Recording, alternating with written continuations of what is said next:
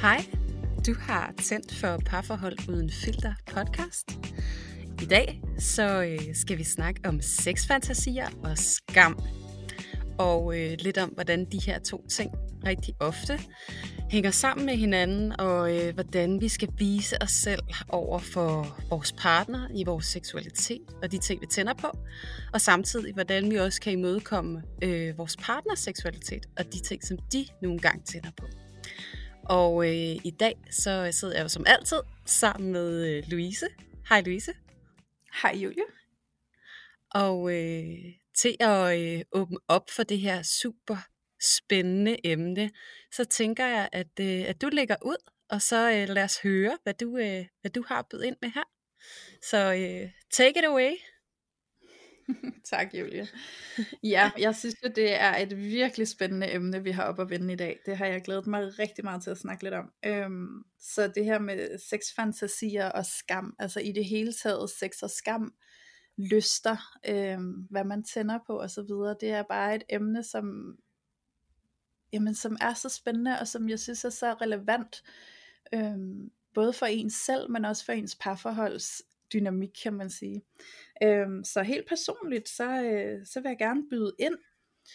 Øhm, jeg har i hvert fald selv haft det sådan, at det kan godt være forbundet med skam, det her med hvilke lyster jeg har, øhm, hvilke fantasier jeg måske også har. Øhm, ikke fordi, at der er noget forkert ved lysterne eller fantasierne, men simpelthen fordi, at inde i mig er der et eller andet sted, som ikke altid har haft adgang til at være totalt fri omkring sex. Øhm, så at sex, og det er faktisk alene bare det at, at, at udvise lysten til sex, kunne være forbundet med en skamfølelse for mig øh, tidligere i mit liv. Og, øh, og det er så noget, jeg har arbejdet ret meget med, fordi det er noget, jeg gerne vil være fri af. Øhm, så, så det synes jeg er ret interessant at komme ind på i dag.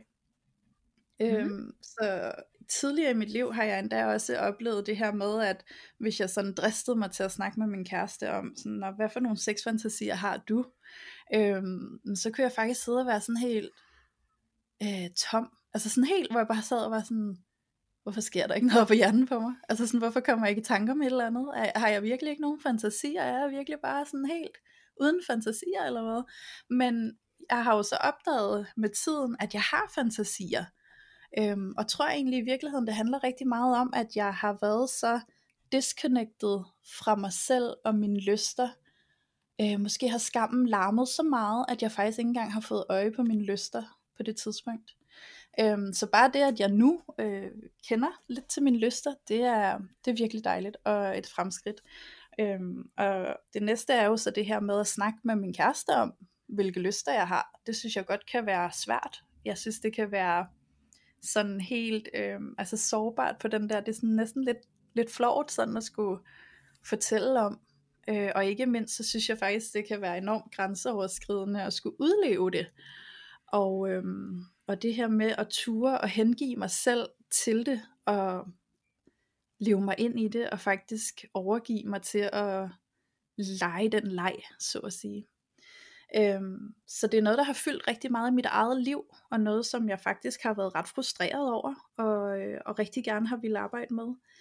Øhm, det er ikke noget, som jeg er i mål med overhovedet, så det, jeg er stadig på den her rejse, og jeg synes, det er mega spændende, og jeg kan mærke, at jo mere jeg snakker om det, øh, jo mere interesseret bliver jeg i at få åbnet op og gjort mig selv fri til at, at lege lidt med de her ting. Øhm, så, så derfor er jeg jo faktisk rigtig glad for at have dig med på sidelinjen, Julie. Fordi øh, her ved jeg bare, at du har så essentiel viden omkring det, og virkelig nogle spændende indsigter, som jeg lærer rigtig meget af. Mm. Øhm, jeg kunne godt tænke mig at høre dig, Julie, hvordan det har fyldt i dit liv, det her med sexfantasier og, og skam måske forbundet med det. Ja, det vil jeg også rigtig gerne fortælle lidt om. Øhm, jeg kunne næsten, jeg skulle virkelig dy mig lige før, fordi jeg havde sådan lyst til at afbryde dig, fordi jeg synes, det var så spændende, det du sagde. Ja. og det er også bare fordi, jeg sidder bare pling, pling, pling med tusind ting.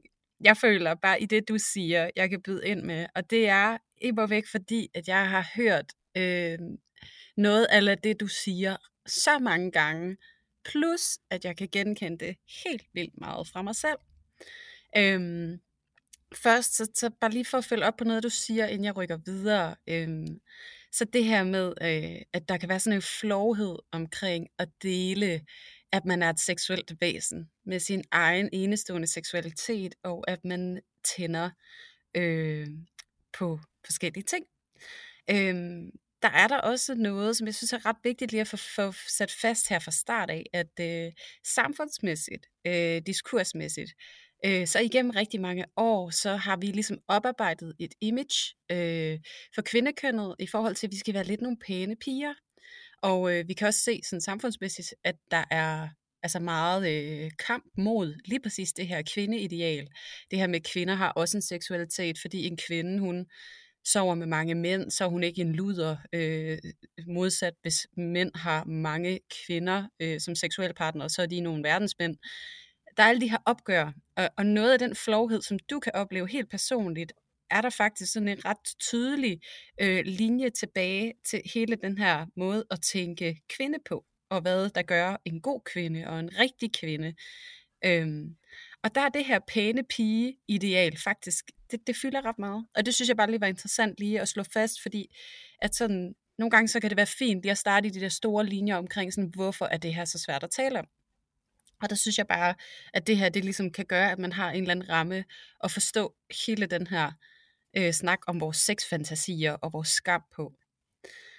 Øh, og så en anden ting, du sagde, det er, at du ikke havde nogen sexfantasier. Og det synes jeg er spændende. Øh, fordi at øh, der er faktisk rigtig mange kvinder, der oplever ikke at have sexfantasier overhovedet nogensinde, men stadigvæk være dybt seksuelle væsener. Øhm, og dertil så vil jeg sige, at det faktisk er meget normalt, at man som kvinde ikke har sexfantasier. Øhm, og sådan helt grundlæggende, så mænd, de er langt mere øh, stimuleret visuelt, end kvinder er. Kvinder, de tænder i rigtig høj grad på connection, øh, og forbindelse og intimitet og nærvær og samhørighed. Og mænd, de tænder rigtig, rigtig visuelt, og det er også derfor, at vi ser, at der er flest øh, mænd, som bruger porno, eksempelvis.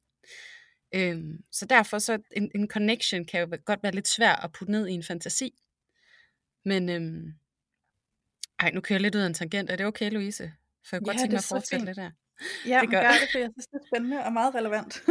Okay, um, fedt, fedt. Fordi at øh, det kan godt være, at kvinder, de så ikke sådan på samme måde, kan man sige, har de her deciderede sexfantasier, men vi har i langt højere grad end mænd romantiske fantasier. Og øh, jeg har faktisk en kollega, øh, seksolog-kollega, som specialiserer sig inden for det her med romantiske fantasier, og det er sindssygt spændende. Og det er den her forestilling om prinsen på den hvide hest. Der mm. kommer en dag en mand og redder mig ud af, af den her pine, jeg er i, eller den her dybfølte, meget romantiske, intime connection, som overstrider alt andet, der er omkring en. Så lidt den her fortabelse, som kvinder, den her dybe connection, som kvinder øh, seksualiserer, vil jeg så vælge at kalde det. Det er sådan en måde, vi taler om det på i seksologien, det er, at man seksualiserer noget. Øhm, og der kan man altså godt se en tendens til, at mænd og kvinder, de, de har lidt forskellige afsæt for, hvordan de sådan, hvad kan man sige, manifesterer sig i deres seksualitet. Hvor at, at kvinder netop har tendens til de romantiske fantasier, øhm, og mænd øh, modsat har øh, tendensen til de mere visuelle fantasier.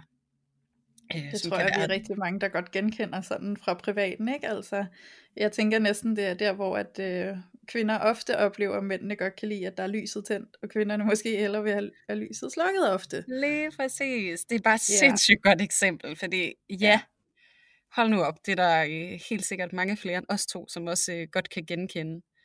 Så, øh, så rigtig, rigtig fin øh, vinkel lige at tage med ind i forhold til, hvordan det ser ud i hverdagen, fordi det er helt vildt godt øh, observeret af dig, Louise, at det er sådan, det udspiller sig. Ja. Øhm, og så havde jeg egentlig noget, jeg også lige kom i tanke om, men det kan være, at jeg kommer i tanke om det igen senere. Jo, øhm, det var bare lige en sidste note til det her med romantiske og visuelle sexfantasier. Og øh, man kan også forklare lidt øh, kvindens tendens til de romantiske fantasier, til hendes biologi, hvor hun jo skal øh, næste, som jeg kalder det. Hun skal bygge rede, hun skal etablere familie, der skal være tryghed, sikkerhed, god øh, relation, stabil connection, sådan at man kan have øh, en partner, som kan være her og være med til at opdrage de her børn, for sat i verden på en eller anden måde. Og det skal ikke øh, lyde som om, at jeg synes, at alle kvinder de er romaskiner. Bestemt ikke. Men øh, der ligger noget latent i vores biologi, som også gør, at vi tangerer lidt over i noget, som kan være rigtig fine, øh, hvad kan man sige, øh, elementer at, at lige øh, tage højde for, når vi taler om det her Øhm, hvor at mænd de skal sådan i højere grad ud og formere sig og forplante sig. Så det, så er det ret vigtigt at være meget let øh, stimuleret, så man kan præstere i det øjeblik, kan man sige. Så det er også der, hvor noget af det visuelle, det træder lidt ind. Og det er også noget, det, det er bare sådan en overordnet ramme, der kan give lidt forståelse for, hvordan mænd og kvinder, øh, de agerer forskelligt i forhold til de her sexfantasier og den her seksualitet. Øh, dermed så er det langt fra hele historien, fordi øh, sexfantasier og skam, det lyder sådan, jo, det lyder dybt, men, men det rummer bare, altså det jeg prøver at sige, det er, at det rummer sindssygt meget. Øh, så det er næsten et spørgsmål om, hvor søren man skal tage fat. Og jeg tænker i dag, Louise, så prøver vi sådan at komme omkring nogle af øh, de elementer i det tema, som vi snakkede om, øh, vi synes er super interessant at kigge på. Mm-hmm. Og så er der noget, som vi måske ikke går så meget i dybden med, som så måske kan blive et andet afsnit. Og det er jo lidt op til jer, lytter, om, øh, om I synes, vi skulle øh, dykke lidt mere ned i noget af alt det her, vi snakker om i dag. Øhm, ja, så ja. startede vi lige ud super fagligt. ja, men jeg tænker næsten, Julie, nu havde vi jo lige en lille snak i går mm-hmm. sammen, hvor, at, øh, hvor du åbnede op for det her med, øh, med alfa og beta. Mm alfaer og betaer. Nu tænker jeg, at der er nok ret mange af os, der kender det her udtryk med alfahan, og mænd, der gerne vil være mm. alfa. Øh, men det her ord beta, det er faktisk et ord, jeg mest af alt har hørt i forhold til, til udviklerverdenen, altså til noget, øh, noget teknisk udvikling, når man lige laver yeah. en beta-version af et eller andet. Ikke? Så det der yeah. med at høre ordet øh, beta i forbindelse med, øh, med, med sex og denne her ja, position, man indtager i sex. Det havde jeg ikke hørt før. Men jeg synes, det var så spændende, Julia. Jeg tænker, at vi lige skal dele det med lytterne. Så vil du ikke prøve at fortælle lidt om det her med at være alfa og beta? Jo, det vil jeg sindssygt gerne, og jeg giver dig helt ret i. Det er ekstremt spændende, og det er faktisk, øh, vil jeg nok sige, hvis vi skal begynde at lære hinanden at kende seksuelt, så er det bare et rigtig godt sted at starte, fordi det er lidt ligesom, at, at man går ud, og man gerne vil bygge noget, og så kigger man i værktøjskassen, hvad har vi at bygge med? Og alt afhængig af, hvad vi har, så finder vi også ud af, hvad det er, vi kan bygge. Øhm, så derfor så synes jeg, det er et rigtig fint sted at starte. Og øhm, i den anledning, så øh, vil jeg også få netop at tage filteret lidt af mit eget parforhold og vise, hvordan øh, det kan se ud så, øh, så starter jeg lidt med mig selv, og så, øh, så kommer jeg over i at folde mere ud, hvad det her alfa-beta det er for noget. Mm. Øhm, fordi nu hører de jo, øh, eller jeg går ud fra, at I har hørt vores afsnit om sex og grænser. Hvis I ikke har hørt det, så øh, gå ind og giv det et lyt, øh, fordi at det relaterer sig helt vildt godt til det her afsnit også. Og det her, det kan godt være sådan lidt en videreudvikling på det afsnit. Så øh, Bare lige øh, have det i mente.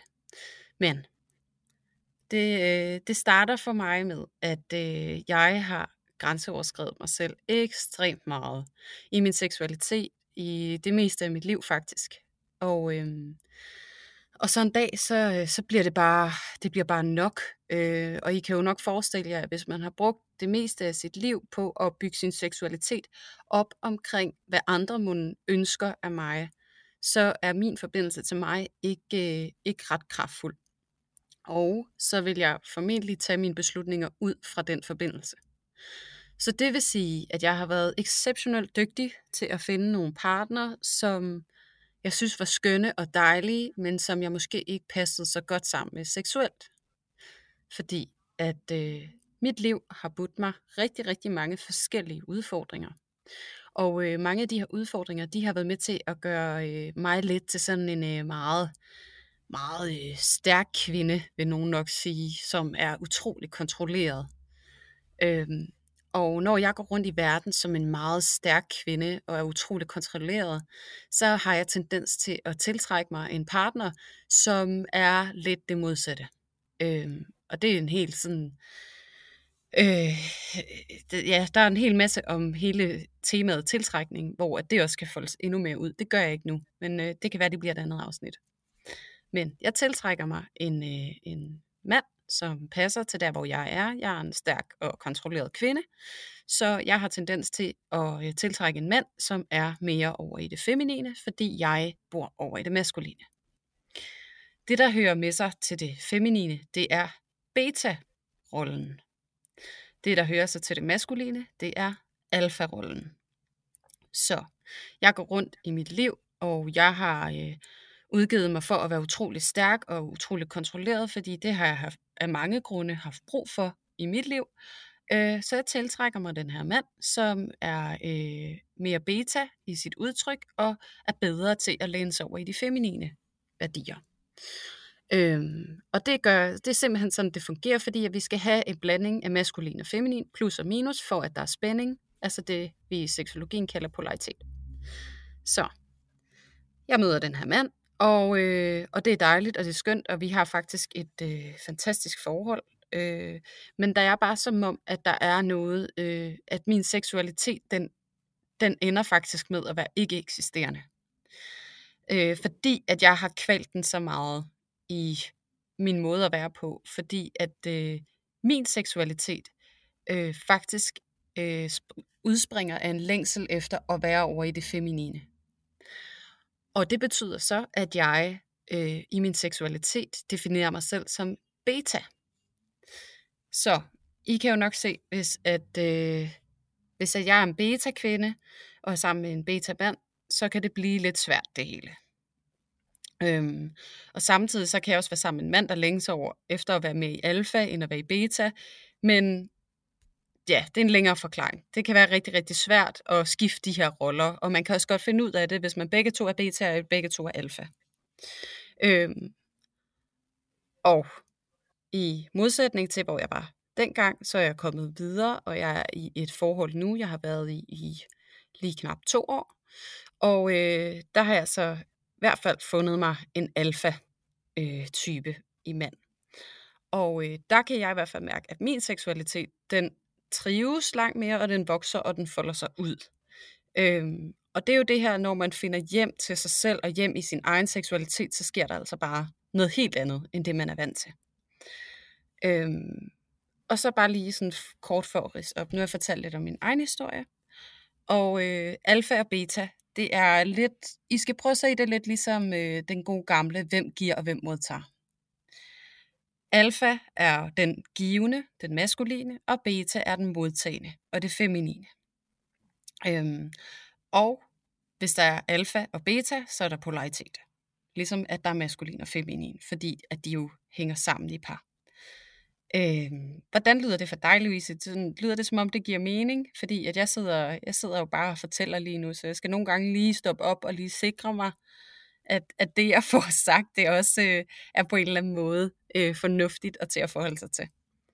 Det er det bestemt, Julie. Jeg synes, at det er, øhm, det er en god forklaring på netop det her med, at man kan sammenligne det med, hvem der giver og hvem der modtager.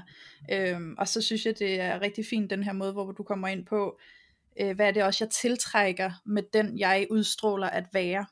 Øhm, ja.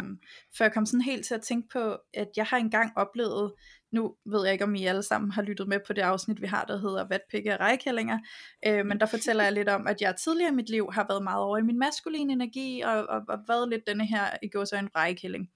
Øhm, og, øh, og dengang der oplevede jeg rent faktisk en mandlig kollega. Jeg var på en arbejdsplads, hvor at det var meget venskabeligt alt, så det var ikke upassende det her. Men, øh, men han sagde sådan til mig, Louise, jeg vil væde med, at du er sådan en rigtig dominatrix i soveværelset. og jeg tænkte bare, hold da op, hvor kunne han gå galt i byen, ikke? Fordi øh, det, det var bare sjovt at høre, at det var det, jeg udstrålede, men det var måske den påklædning, jeg havde i min maskuline energi. Men, men jeg ved jo med mig selv, og det ved jeg jo nu, og især efter du har lært mig de her begreber, fordi jeg er en beta-kvinde. Øhm, så jeg er meget i den der feminine, og jeg er beta. Så, så det der med, at han faktisk troede, jeg var en alfa, det var jo ret interessant, og jeg tænker sådan, mm, det har jo så også medvirket, det der med, hvad, hvad, har, jeg, hvad har jeg tiltrukket den gang, som jo ikke passede sammen med mig, men det var jo fordi, jeg udstrålede noget uægte fra mig selv af. Mm. Så, så det kom jeg bare lige i berøring med, men jeg synes, det er en god forklaring, Julie, og det er både det her med, hvad, hvad er alfa og beta, og hvordan øh, tiltrækker vi ud fra, hvad vi hvad vi udstråler, ikke? og hvor vigtigt det faktisk er at komme så meget hjem i dig selv, at du udstråler det rette for os at kunne tiltrække det, du kommer til at have det godt i. Mm. Ja, ja. præcis. Og det er jo også den der, øhm, nu ved jeg jo også øh, fra samme afsnit, hvad pikker rejkællinger, hvor du også fortæller om, at du sådan i dit liv blev en meget øh, hård pige, sådan slå på tæven i dit udtryk, en mm. rejkælling. Og, øh, og det genkender jeg også fra mig selv, at øh, som jeg også refererede til lige før, at jeg også har været sådan en utrolig stærk pige, fordi at det var det, jeg fandt mest konstruktivt i forhold til min livshistorie. Øhm, og, det, altså, og, og der kommer vi til det næste punkt i det her med sexfantasier og, og vores seksualitet og hvordan den former sig. Øhm, fordi at øh, hvis du går i dit liv som barn eller voksen og tager utrolig meget kontrol og bliver utrolig hård øh, som et panser, øh, fordi du simpelthen har skulle passe på dig selv, så kommer der tilsvarende også en længsel. Og hele den her øh, længsel, den kan faktisk ofte spores i de her øh, alfabeta-forhold, vi har inde i os.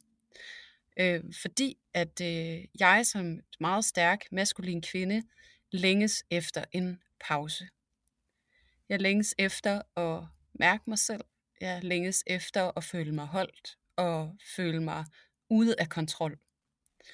Øhm, så det er faktisk tit, så kan I sådan i kan prøve at være nysgerrig på, øh, hvordan er jeg ude i mit liv? Er jeg alfa i mit liv? Er jeg beta? Og hvad er jeg de forskellige steder? Fordi hvis du er alfa på arbejdet, for eksempel, øh, det er både værende sig som mand eller kvinde, så er der rigtig ofte en tendens til at have et ønske om at være beta i sengen. Fordi at vi som altid prøver at søge balance ubevidst. Øhm, så vi ser faktisk også mange af de her powerfulde direktørtyper, som har en masse bolde i luften, og som skal have utrolig meget kontrol og være utrolig maskulin i deres udtryk, og tage rigtig meget øh, føring på ting og styring på ting, øh, at de har en tilbøjelighed til at være beta i deres seksualitet. Øh, at det er sådan nogen, der søger til øh, dominere for at blive domineret, for at afgive kontrol, for at lade op og for ligesom ja, hvad kan man sige, læne sig ind i det modsatte af det, de er vant til, for netop at kunne skabe den her balance. Øhm, fordi at det er ret væsentligt for os, at vi oplever den her balance, og øh, ligesom at jeg siger med alt muligt andet, så, så prøver jeg sådan altid at gå lidt holistisk til værks, øh, og se vores seksualitet og vores sexfantasier som en ting, der også hænger sammen med alt muligt andet i vores liv, øh, fordi det hele påvirker hinanden. Og især det her med, at det er stærke kvinder, øh, de, de er ofte betager i soveværelset. Og det er jo derfor, det er så sjovt, Louise, at du snakker om den her kollega, og at han tænker sikkert, at du er bare en dominatrix. Fordi at hvis du ser en stærk kvinde, eller hvis jeg ser en stærk kvinde, så med den viden, jeg har, så vil jeg ofte tænke, at hun er da en beta i soveværelset, hende der. Men det er sjovt, at vi har tilbøjelighed til egentlig at tænke det modsatte. Øh, ja. Hvor at du også ser sådan meget kudede kvinder, eller kvinder, som måske altså bare sådan går og, og med hovedet lidt båret og, og gør, som der bliver sagt, eller tager imod ordre eller sådan noget, de vil faktisk ofte have en tilbøjelighed til at tage kontrol, og ikke blive kontrolleret, og så vil de tilsvarende være alfager i soveværelset. Ja, og det synes jeg er sjovt det der, fordi jeg synes næsten, at der er den her karikerede sådan, øhm, generelle saying om, at den der lidt nørdede pige, der er lidt stille, hun er helt sikkert hende der, der bliver the wild girl, når hun kommer ind i sengen, ikke? Ja. Det synes jeg, jeg har set i mange film og mange sådan, altså, kontekster, hvor det ligesom bliver antaget, at hende der, the nerdy girl, hun er helt sikkert hende der, der bliver lidt vild, når hun kommer ind, ikke? Ja, lige præcis. Ja. Og, det, og det der med, at det er, der er måske faktisk ikke så langt fra den forestilling til virkeligheden. ja, Når det kommer og de der film, vi ser, der er måske lidt sandhed i tingene alligevel. Ja, ja de er jo ofte inspireret ja. af et eller andet, ikke? så kan man sidde og tænke jo. lidt over det. Ja, præcis. Øhm, og så var der også noget, jeg nævnte for dig i går, som jeg også synes kunne være sjovt at få med. Og det ja. var øh, det her med, hvordan kan vi finde ud af, hvad vi er i vores seksualitet? Fordi at der mm. også, altså ligesom at der er meget skam forbundet øh, for kvinder med at tale om deres seksualitet, fordi de gerne vil være de her pæne piger, så kan der ligeledes være skam for mændenes side, fordi de gerne vil være de her stærke mænd. Mm. Så at sige for en mand, øh, det kan godt være sådan lidt bøs, forstår mig ret, at øh, en mand skal sige, at jeg godt lide Ja, nu prøver jeg at tale ind i en terminologi, okay? Ja. Men, øh, men der kan det godt være sådan lidt intimiderende for en mand måske at sige, at jeg kan godt lide at modtage. Altså, kan, ja. kan du godt høre det, ikke?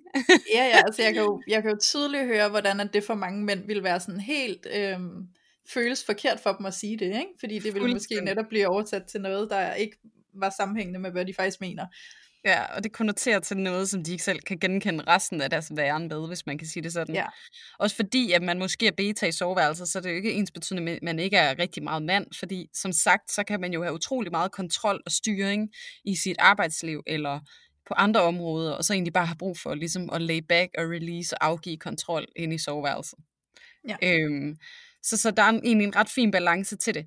Øh, men fordi at det kan være så svært at finde ud af det her, og tale om det her, fordi der er så mange idealer og, og forståelser af, hvad det vil sige at være rigtig mand og rigtig kvinde, så har jeg sådan en lille mm, øh, finurlig måde at undersøge det her på.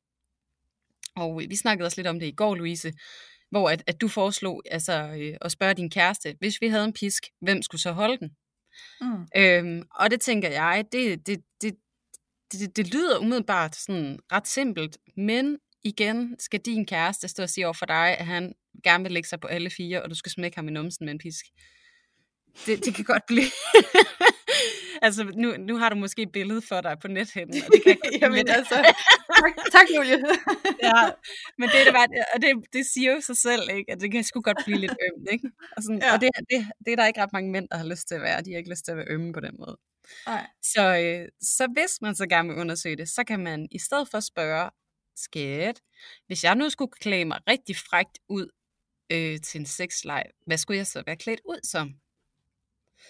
Fordi at ud fra, hvad din kæreste vælger, du skal være klædt ud som, så kan det fortælle rigtig meget om hans seksualitet. Øh, for eksempel, hvis at din kæreste siger, jeg synes, du skal være en sygeplejerske, eller en politikvinde, det kunne være ret frægt. Så ved du allerede der, at din kæreste er en beta-han. Eller beta-hun. Fordi at de gerne, en sygeplejerske har en magtposition, fordi de tager sig af den anden, og politiet er en autoritet og skal sanktionere den anden. Så dermed så har de sat sig i en submissiv position og vil gerne have, at du træder ind i en dominerende position. Øhm, og tilsvarende, hvis man skal være en sød lille skolepige, så, øh, så kan du godt se der, at det måske er dig, der lidt bliver den submissive, og at han eller hun kan blive den dominante i den relation. Øhm, og det kan også godt snyde lidt, fordi at din kæreste kan godt synes, du skal være en sexet sygeplejerske, øh, men at han har lyst til at dominere alligevel. Og så kan du være nysgerrig på, okay, hvorfor tænder du lige på det? Sådan, hvad er det ved det, du synes, der er frægt? Og så kan det være, at han siger, at jeg skulle altid have lyst til at knalde en sygeplejerske, sådan at de bor de og passer på mig, nu skal jeg skulle passe lidt på dem. Ikke? Så kan vi jo godt snakke om, at der måske faktisk er en alfa på spil. Ikke? Mm. Så, øh, men den der udklædning, den er ret harmløs at tale om. Øh, så det kan være et ret fint sted at starte, hvis man gerne lige vil komme hinanden lidt nærmere, og ligesom få afklaret, øh, hvor man står henne i, i forhold til det her alfa-beta-forhold inde i øh, parforholdet. Så Hvad gør man så, hvis det er, at øh, man stiller det spørgsmål, og svaret det bliver, at jeg tænder ikke på udklædning? Ja, så skal man jo gå lidt af andre veje. ja, fordi det tænker jeg, at det kunne godt blive et svar, man fik, at øh, det ved jeg ikke, jeg synes ikke, du skal klæde dig ud, det er ikke noget, jeg gider, det er ikke lige for noget for mig, ikke? Altså sådan, hvad, hvad gør man så? så hvad, hvordan kan man så stille et spørgsmål? Hvordan kan man så komme ind i den her, hvor man kan få, skulle man måske bare åbne op og sige, hey, men det er fordi, jeg ved, der er det her, og jeg kunne faktisk tænke mig, at vi efterforskede sådan, i os selv?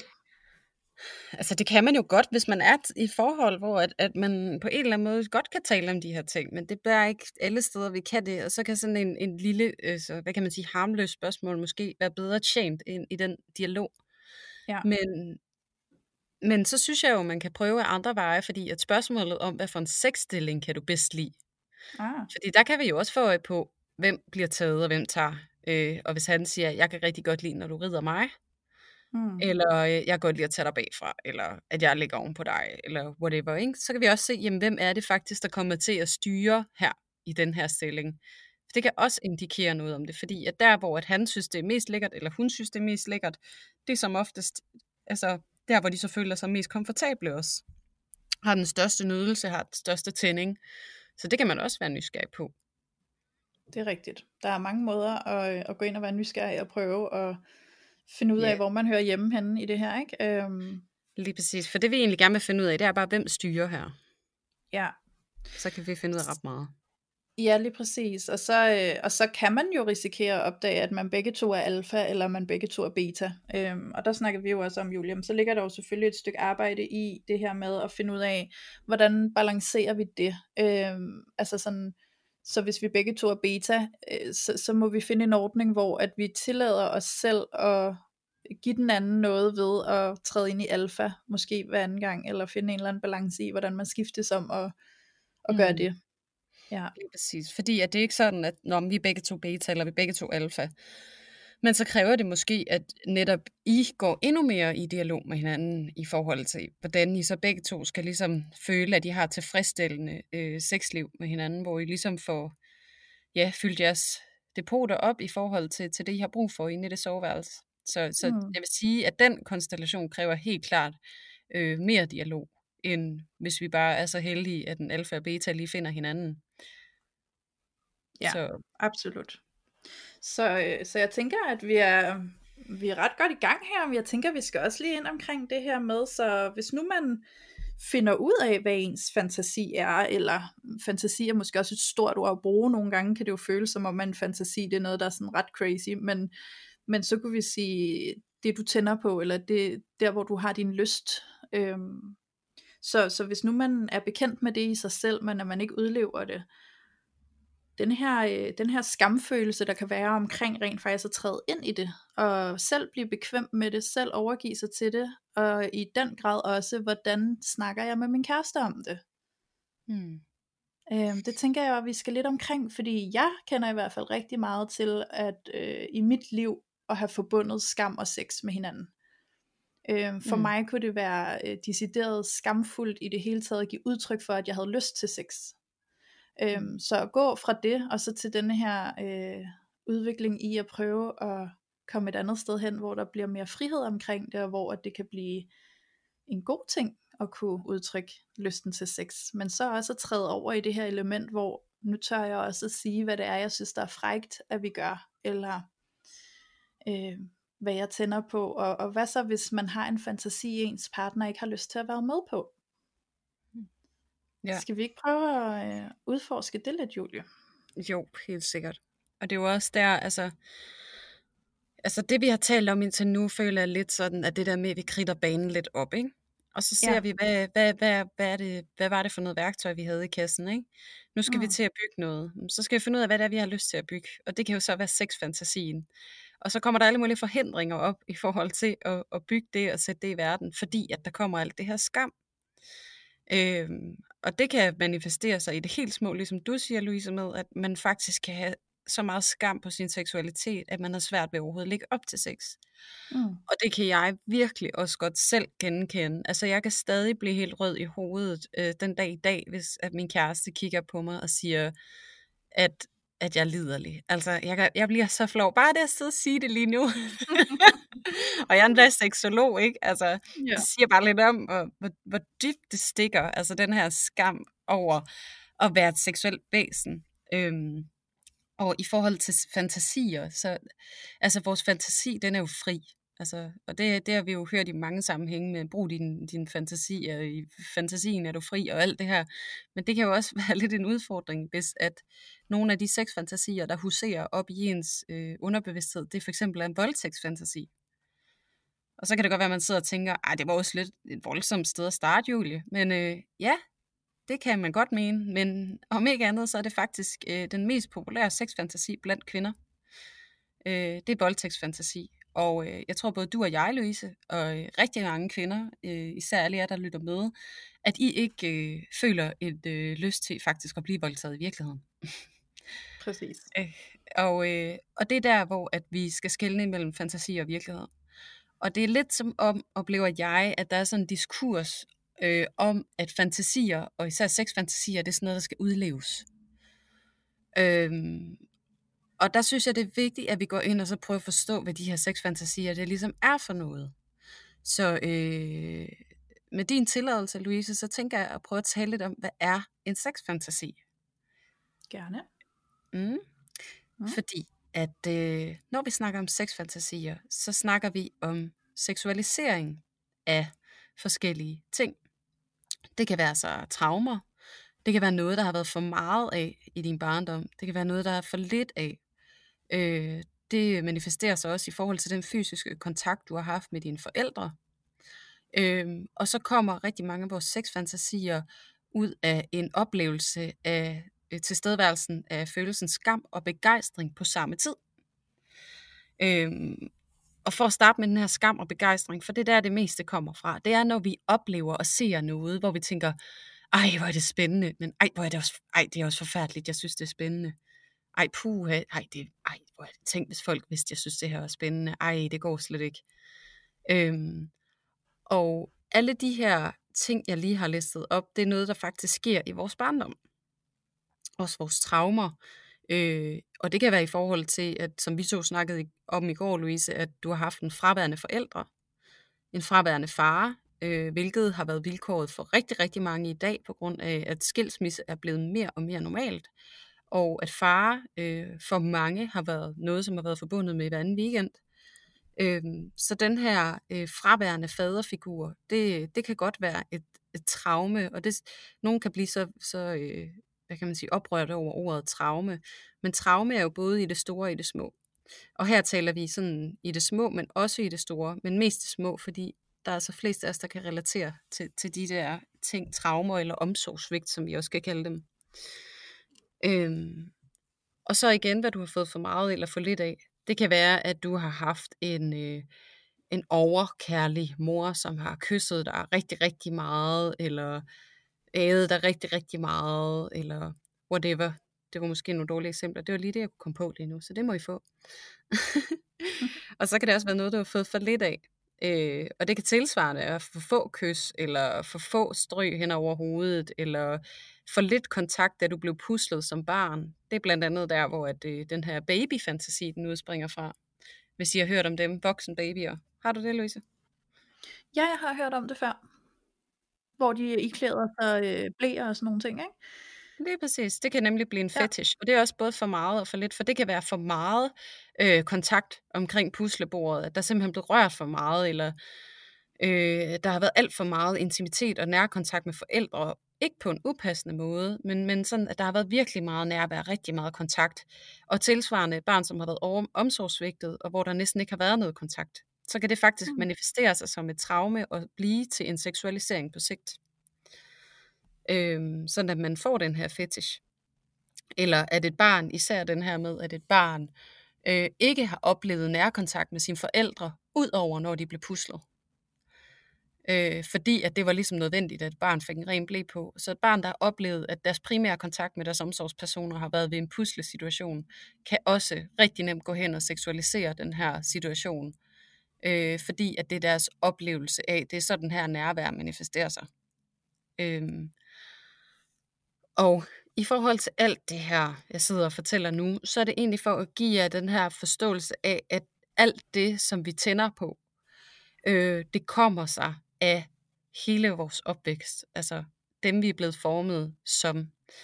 Øh, og der kan det, det er ligesom også, vi hører faktisk også, øh, at børn, der krænker, eller voksne, der krænker børn, pædofile, de selv er blevet krænket som børn. Øh, der kan barnet have været så lille, da de blev krænket, at deres måde at cope med det her, der sker på, det er ved at seksualisere det. Og så sætter det sig i deres underbevidsthed som en, en sexfantasi. Øh, så det er en måde at håndtere det på, og det er derfor, at de her sexfantasier, de er, øh, de er interessante, og de er vigtige at forholde sig til, og endnu vigtigere er det at forholde sig til, er det her en fantasi, eller er det her noget, der skal udleves? Mm, øhm, ja. Og ved sådan en som er pædofil, så er det jo ret tydeligt, at øh, vil du ikke være sød eller være med at udleve det, fordi vi skal ikke altså, reproducere det her forfærdelige, der er sket med dig. Ja. Øhm, og øh, nu skal lige se, hvor jeg kom til. jo, også i voldtægtsfantasien, den skal vi jo heller ikke øh, udleve, fordi det er jo ikke det, den handler om. Og jeg kunne rigtig godt tænke mig egentlig at øh, lukke lidt af for det andet, og så tage udgangspunkt i voldtægtsfantasien, netop fordi, at den også er så almen efterhånden. Der er så mange, der går rundt og har den her fantasi. Øhm. Ja, og jeg tænker, vi kan vel også tage den over i et hverdagsperspektiv, så at sige. Altså det her ved, nu siger du selvfølgelig, der er jo fantasier, der helst ikke skal udleves, øh, hvis de er til skade for andre. Øh, og, og det er jo selvfølgelig voldtægt men jeg tænker for en kvinde, der har en voldtægtsfantasi, så er det jo ikke hende, der vil voldtage en mand typisk, så er det jo fordi hun har den her fantasi om selv at blive voldtaget. Mm. Men det er jo ikke en re- et reelt ønske om at blive overgrebet og voldtaget ude på gaden. Øhm, så at oversætte det til det her hverdagsperspektiv, så selvom det ikke skal udleves i den rene form, som det i tale sættes som, hvad er det så, det handler om, som godt kunne blive udlevet? Fordi der tænker jeg jo, at det handler rigtig meget om denne her øh, længsel eller det her ønske om at blive domineret. Lige præcis. Lige præcis. Og det kunne man jo godt udleve med sin kæreste. Sagtens. Og det er jo også det der med, at, at, at sexfantasien, fantasien har jo ingen grænser. Fantasien kan blive så voldsom, og derfor så, øh, så netop at finde ud af, hvad handler min fantasi om, og hvad kommer den af? Kommer den af en længsel, ligesom for mit eget vedkommende, en længsel efter at miste kontrol og læne mig ind i det feminine, eller kommer den af et traume og noget rigtig ubehageligt? Fordi hvis den kommer af et traume, og du så udlever den, så er der altså en rigtig, rigtig god risiko for, at du kommer til at retraumatisere dig selv, og det er ganske ubehageligt øh, at, at bringe det med ind i soveværelset. Og også hvis du har en sexfantasi, som ja, forstyrrer din seksualitet, altså hvis du netop har en eller anden fetish eller en eller anden kink, som er nærmest det eneste, du kan tænde på, og, og du vil så gerne udleve den, men du vil også gerne have en kone og nogle børn, eller en, en mand og nogle børn, og, og det hænger ikke rigtig sammen med den her seksualitet, du har, så kan du altså også, vil jeg bare lige notere, øh, gå til en seksolog, øh, finde ud af, hvad det handler om, og arbejde med det. Fordi at, øh, som jeg også lige sagde til Louise, så når vi begynder at arbejde med vores traumer og de ting, vi har med os, så vil vi også ofte se, at vores seksualitet den forandrer sig. Mm. Øh, fordi at det ofte, tit og rigtig ofte har rødder øh, i noget gammelt og noget ubearbejdet. Det, som vi går og fantaserer og seksualiserer. Øh, men helt sikkert, Louise, den der, hvis man går som kvinde og synes, at en voldtægt, det er puha, det, det er det, jeg ligger og tænker på, når jeg rører ved mig selv. Så, øh, så ja, så er det som oftest et udtryk for at blive taget. Altså mm. Altså voldtægt, det er bare at blive taget, altså at få frataget sig al kontrol. Og især hvis man er en kvinde, der både har karriere og børn og, og driver hjemmet derhjemme, og så, så, så kan man sgu godt nogle gange gå rundt med den her længsel om at bare blive taget. At der er nogen, der fratager en al kontrol. Du skal ikke gøre noget, nu tager jeg dig. Mm. Og endnu bedre, jeg gør det for mig. Fordi at, at der bare kan være den her fuldstændig surrender i bare at være og modtage. Ja. Så hvad gør man, hvis nu at ens kæreste, hvis ens partner, ens mand, hvem det nu er, øh, kommer til en og udtrykker en, en fantasi eller noget seksuelt, de gerne vil udleve, som du faktisk selv har lidt svært ved at være med på? Mm. Fordi det tænker jeg kan jo også godt blive, at vi, det, det er jo ikke altid, vi er så heldige, at den fantasi, vi har, eller den lyst, vi tænder på, øh, lige præcis øh, går i en højere enhed med, hvad vores partner også tænder på. Men, øh, men, men hvad nu, hvis man har en kæreste, der kommer til en og siger, jeg kunne vildt godt tænke mig det her, for det er min fantasi. Hvad gør man der, hvis man tænker, det kan jeg mærke, det ikke er noget for mig? Eller hvis det er omvendt, at man selv har en fantasi, og ens partner ikke er med på den? Ja, det var også noget af det, vi snakkede lidt om, inden vi gik i gang med afsnittet, fordi vi jo har fået en rigtig fin henvendelse fra en af vores lyttere, hvor at hun også øh, lægger op til den her samtale om, jamen jeg vil noget, og det vil min partner ikke, eller min partner kan være intimideret af det, jeg har lyst til, og hvordan søren finder vi ud af det. Mm. Øhm, og som vi snakkede om, Louise, så, så det er bare utroligt individuelt, hvordan man tilgår det, fordi at øh, at det er jo et spørgsmål om, hvad foregår der i de her to mennesker, hvad har I med jer, og hvor går jeres grænser, og hvorfor går jeres grænser der, hvor de går? Er der et spørgsmål om, at vi kan udvide noget, eller kommer vi til at overskride noget, og hvad søren skal der til? Øhm, så jeg vil altid anbefale, at man prøver at gå i dialog med hinanden, og prøver at folde det ud, og, og finde ud af, jamen jeg vil gerne det her, okay, det er jeg ikke klar til, men hvad kunne jeg så have lyst til? Øhm, Fordi det er også det der med, at man kan ikke bare sige nej. Altså, så, så, så tænker jeg, at det kan være rigtig givetigt, at man prøver at sætte noget i stedet for. Og sige, jamen det her kunne jeg godt have lyst til, fordi at man kan godt som, som, øh, som kæreste, hvis man går til sin, sin partner, øh, blive ret frustreret, hvis man bare får et nej hver gang. Øhm, og det kommer ikke rigtig til at gavne forholdet overhovedet på nogen måde. Men at man så som partner måske prøver at være lidt mere open-minded, øhm, og vide med sig selv, jeg siger ikke ja til noget, jeg ikke har lyst til, men jeg vil være nysgerrig på, hvad vi så kunne lave, øhm, for at komme hinanden nærmere, og hvem ved, en eller anden dag, hvis I bliver ved med at forsøge at komme hinanden nærmere, og åbne op for jeres relation, så kan det være, at der bliver plads til den seksualitet, som den anden har med ind. Og hvis man så, også lidt ligesom jeg sagde før, hvis man nu har en partner, man er sindssygt glad for, øh, men man har den her seksualitet, som bare ikke passer så godt ind i det parforhold, vi har, så kan man overveje med sig selv, at det her en seksualitet, som jeg er sindssygt glad for, og som jeg ynder at øh, holde fast i, eller vil jeg faktisk så gerne det her forhold og den her partner, at det er noget, jeg vil være villig til at prøve at give slip på. Øhm, og der skal man gøre op med sig selv helt personligt, hvor man er henne. Fordi at, som jeg sagde før, så kan man altså arbejde rigtig meget med de her fantasier og en seksualitet øh, i samarbejde med en terapeut eller en seksolog. Så hvis det er noget, der er smertefuldt for en, noget som er ubehageligt, noget som ødelægger mere, end det, det gavner, så er der altså rigtig godt incitament for, at man, man, man arbejder det ud.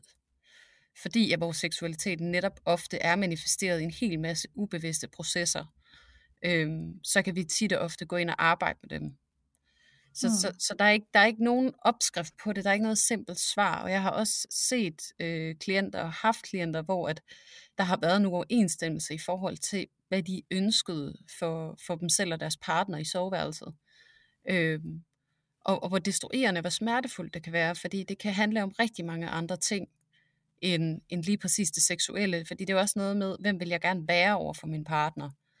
Øh, hvis, hvis at nu det her eksempel, den her lytter, der er skrevet ind, øh, der kan det jo godt være, at, at, at partneren, han, øh, nu er det en kvinde, så det kan være, at partneren føler sig ganske utilstrækkelig, og det faktisk kan påvirke præstationsevnen rigtig, rigtig meget.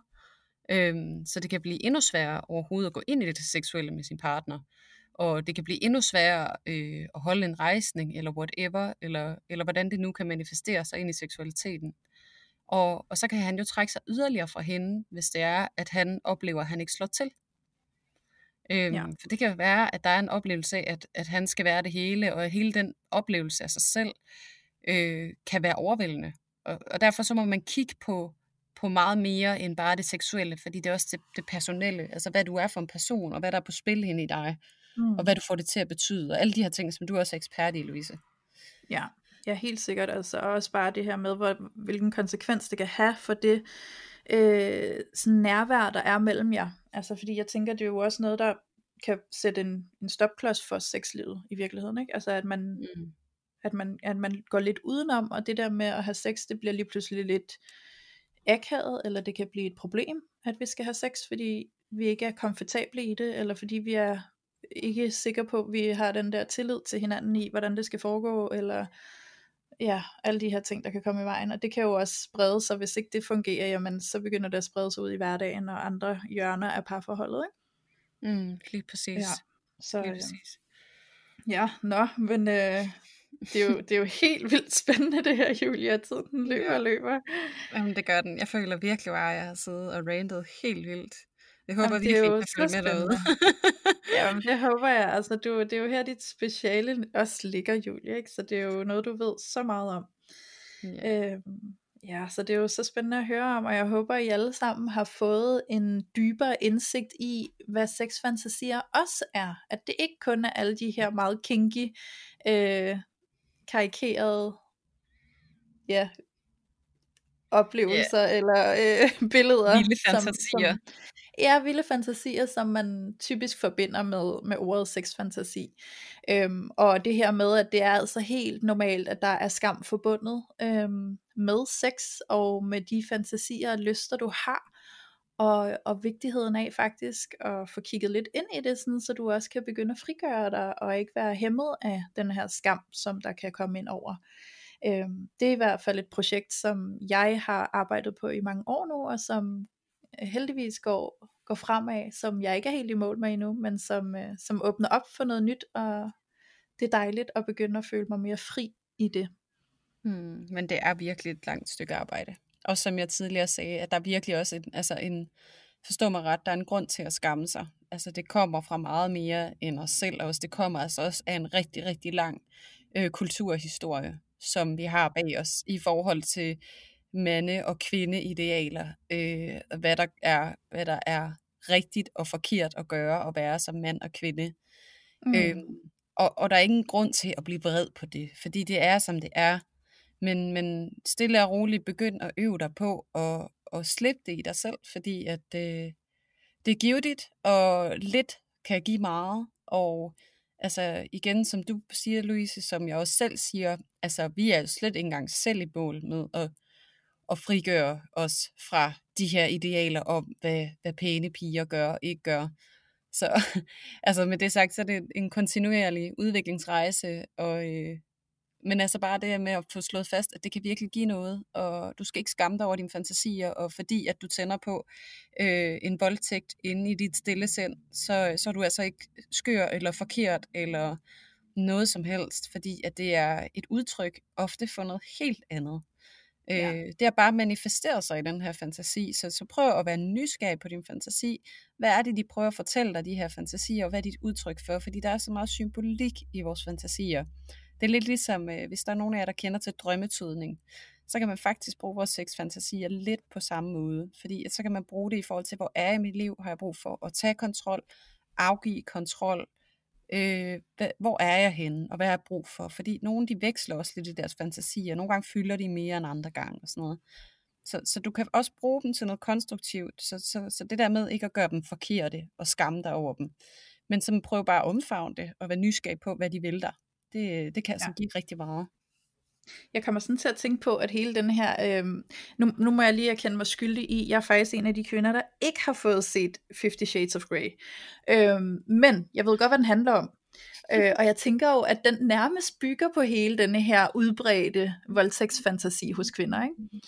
Lige præcis. Øhm, og det er jo interessant at se, hvordan den er blevet gjort til en verdensomspændt uh, trend nærmest, som jo også blev udlevet hos så mange mennesker, efter de film kom frem, for der gik nærmest sport i, at, uh, at kvinder og mænd kunne mødes på Tinder for at udleve den leg der. Ikke?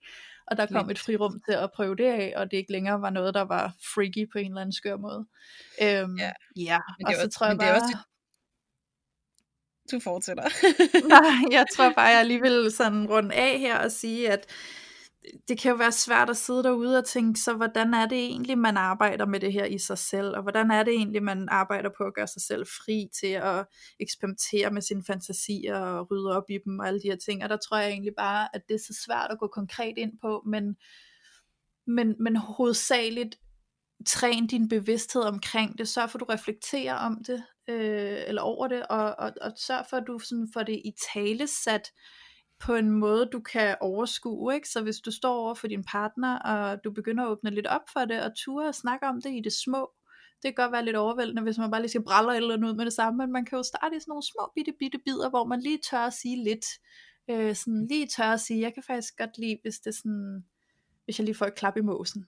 Det kunne være en måde at give udtryk for, at man godt kan lide, at det er dominerende, ikke? Øh, men at man måske ikke helt har mod på at sige, jeg kan godt lide at blive domineret af dig, ikke? Øh, mm. så, så sådan nogle små bitte trin til at åbne op, fordi jeg kan mærke ved mig selv, jo mere jeg snakker om det her, jo mere det begynder at blive aktuelt, at jeg i talsætter det, og jeg tænker på det, og jeg får ny viden gennem dig også, Julie. Øhm, altså for at være helt ærlig, så kan jeg jo mærke, at min seksualitet den blomstrer, og jeg går rundt i højere grad og, og føler lyst og liderlighed og alt muligt, og det er jo faktisk ret fantastisk. Ja. Øhm, så der begynder at komme mere leg over det, og mere frihed ind i det. Så, øhm, så, så det vil jeg sige, det, det må være mit råd til, hvordan man kan starte den her udvikling, og den her tankeproces og føleproces, øh, omkring at, at arbejde med det i sig selv. Ja, det sgu da også et skide godt statement, du lige kommer der med til sidst, Louise. ja, var det ikke Jo, at din nysgerrighed, den har faktisk gjort dig mere liderlig, og det er meget sjovere ja. og lejende at være Louise i hendes seksualitet. Det er da kæmpe win for dig, og en kæmpe opfordring til, at ja, alle jer derude, I også prøver at, at tilgå jeres seksualitet lidt mere nysgerrigt. øh, og ser, Ja. hvad for nogle gaver, der ligger til jer der. Og øh, lige en sidste lille tip øh, til jer, som øh, kan mærke at det her med at afgive kontrol. Det vil I bare helt vildt gerne, men det er også mega udfordrende. Øh, så kan jeg altså anbefale noget så simpelt som et blindfold. Øh, hvis I har sådan nogle natsovebriller, eller et lille øh, tørklæde, eller et eller andet, øh, øhm, så prøv bare at fjerne jeres synsats, og så øh, tillad jeres partner at, at tilgå jer, øh, og være lidt nysgerrig på jer, og, øh, og servicere jer lidt, fordi så er det nemmere at slippe noget af den her kontrol, for I kan ikke rigtig se, hvad der skal ske, og sådan noget. Så hvis I er et sted med jeres partner, hvor I er komfortable med at gøre det, så prøv det lige. Øh, fordi det kan faktisk give sindssygt meget, at man ikke øh, har så pisse travlt med at være med hele tiden.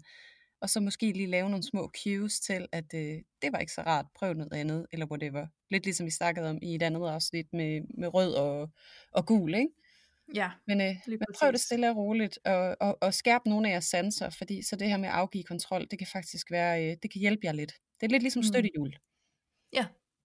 Ja. Det er, det er lidt det der med at, at smide kontrollen og se, hvad der faktisk gemmer sig inde bag det, der bliver kontrolleret af sindet, ikke? Lige præcis. Ja. Fedt, Julie. Ja, nu er vi vist rundt af.